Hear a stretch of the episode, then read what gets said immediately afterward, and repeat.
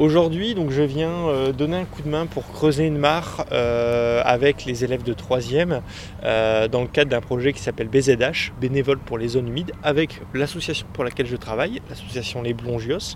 Le Blongios, c'est un petit héron qu'on retrouve dans les marais au niveau, dans le secteur de Saint-Omer. Et l'idée, ben, c'est de, redonner une, autre, enfin de donner un petit coup de pouce à la nature en intervenant sur les espaces du lycée.